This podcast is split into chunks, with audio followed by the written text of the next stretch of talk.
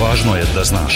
Dan ukratko. Dan ukratko. Važno je da znaš. Važno je da znaš. Podcast novinske agencije Beta.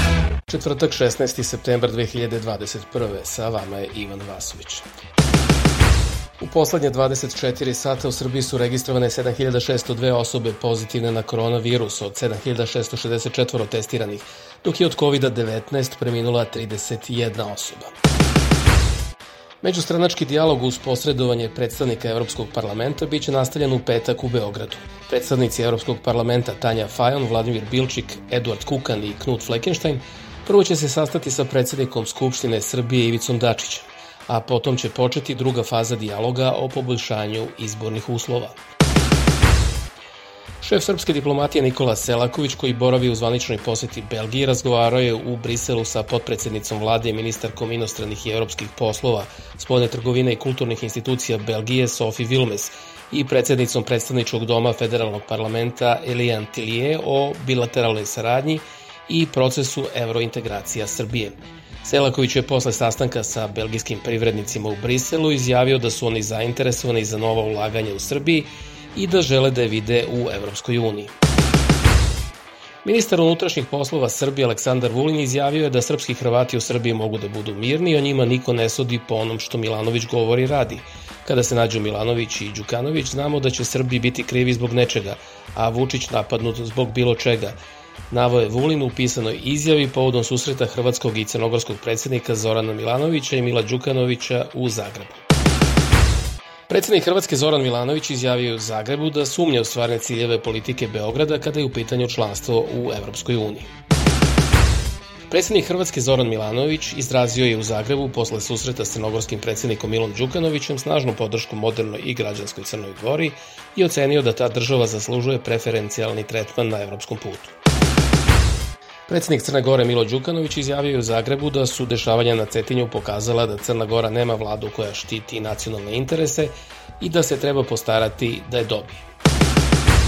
Ministar prosvete, nauke i tehnološkog razvoja Branko Ružić izjavio je da je doneta odluka po kojoj odeljenja koje imaju 16 ili manje učenika prelaze na online nastavu ukoliko se u tom odeljenju pojave tri slučaja zaraze koronavirusom, saopšteno je iz vlade Srbije.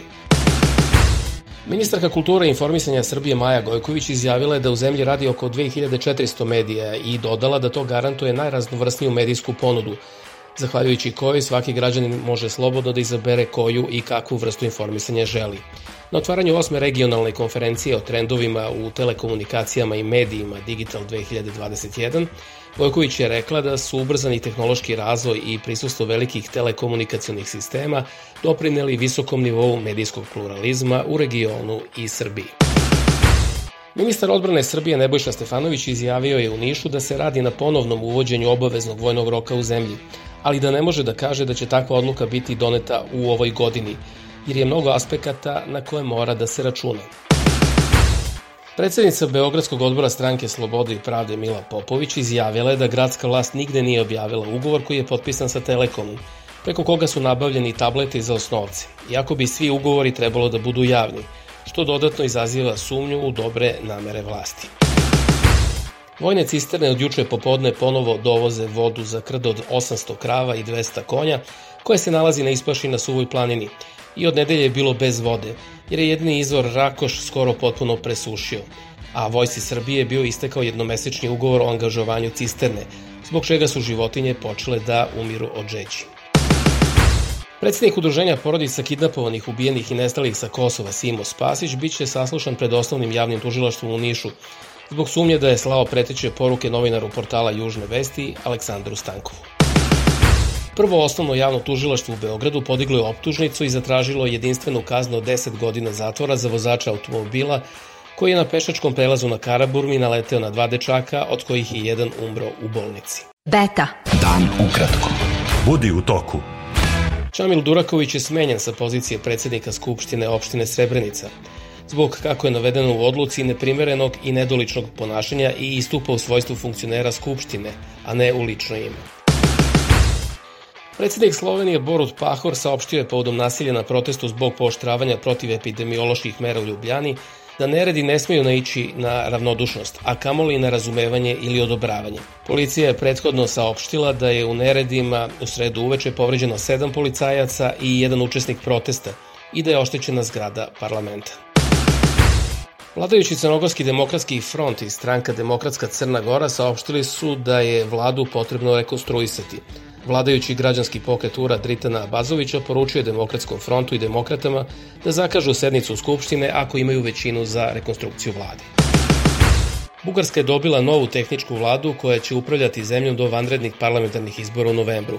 Bugari su ove godine već dva puta glasali na parlamentarnim izborima, ali ni jedan pokušaj duboko podeljenih partija da formiraju vladu nije dao rezultate. Sjedinjene američke države su objavile da su postigle dogovor o formiranju bezbednostnog partnerstva sa Australijom i Velikom Britanijom u zoni Indo-Pacifika, koje uključuje isporuku podmornica na nuklearni pogon Australiji. Prva posledica te objave je da je Australija raskinula ugovor sa Francuskom o isporuci konvencionalnih podmornica, što je izazvalo gnev Pariza.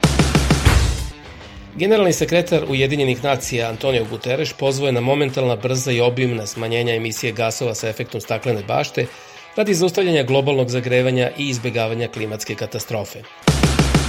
Jedan od najuspešnijih trenera u istoriji svetske košarke Dušan Duda Ivković preminuo je u Beogradu u 78. godini. Proslavljeni selektor reprezentacije Jugoslavije i Srbije umro je od posledica vode u plućima i herpesa.